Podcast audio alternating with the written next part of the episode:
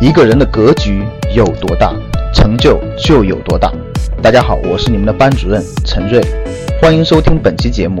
想获得节目中提到的学习资料和学习更多的课程，请加我的微信：幺二五八幺六三九六八。我的微信是幺二五八幺六三九六八。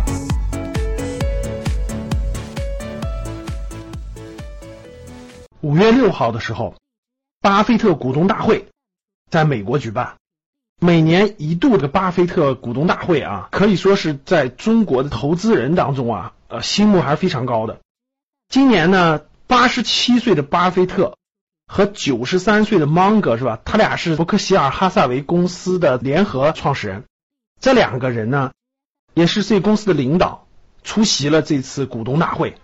本来呢，二零一七年的巴菲特股东大会呢，我也是想去的，也有意向报名了，但是后来由于种种原因啊，没有去成。争取以后有时间去参加参加。这次呢，巴菲特股东大会，两位老人虽然年纪已经这么大了，但还是非常精神抖擞的回答了现场非常多的问题。我花了大概有一个多小时的时间，把关于五号、六号巴菲特股东大会的一些活动的情况。包括两位老人回答问题的文字，大概三万多字，我都浏览了一遍。浏览以后呢，我有些心得，希望通过今天这个小节目给大家分享。第一个，我从他俩发言上可以看得出来啊，优秀的个人品质真的是他们成功的核心因素。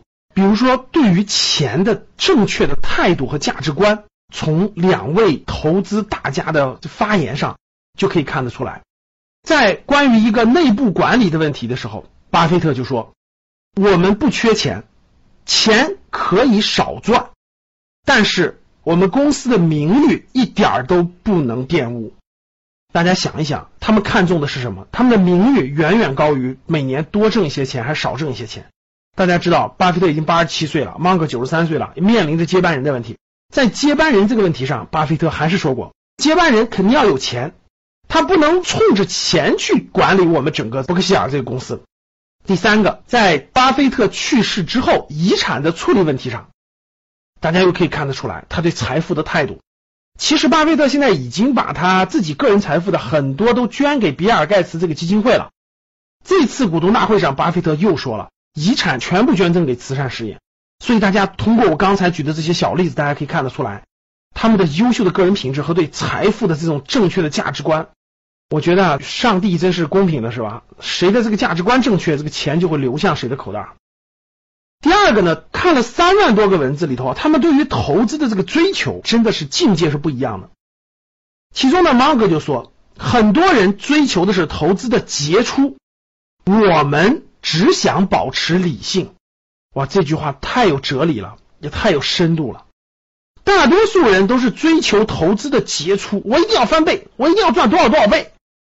两位老人已经投资五十多年了，我们只想保持理性。大家看到没？你只要理性，只要不癫狂、不疯狂，只要保持理性，你的收益就非常非常可观了。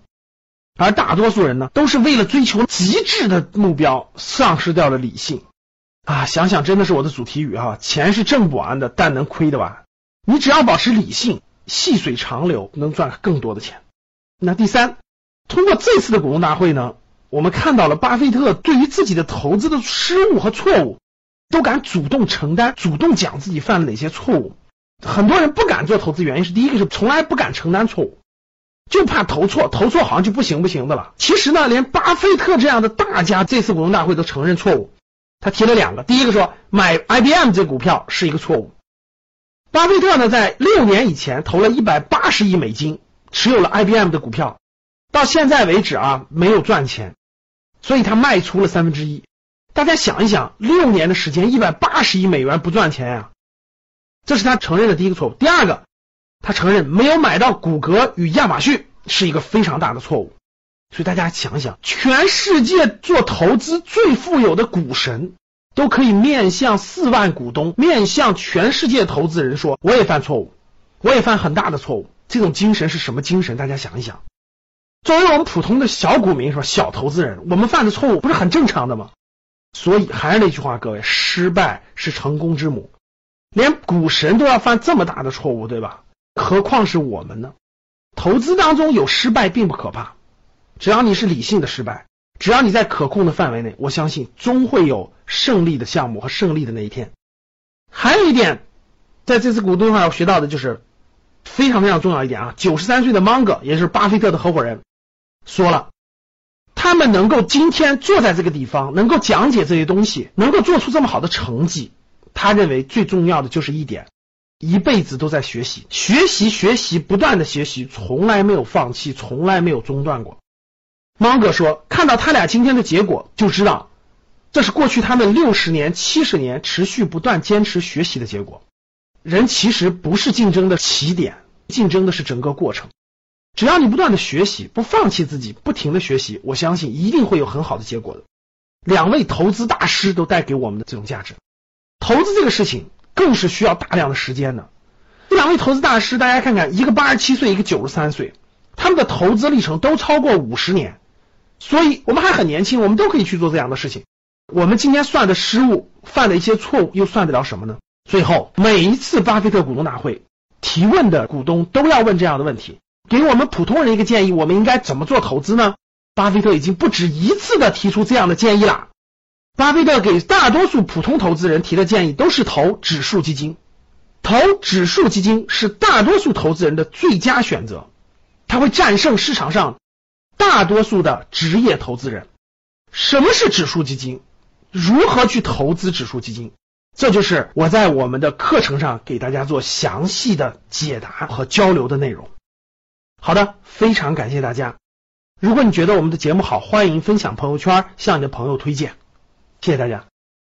想获得更多投资理财、创业财经等干货内容的朋友们，请加微信幺二五八幺六三九六八及我们的 QQ 交流群六九三八八三八五六九三八八三八五。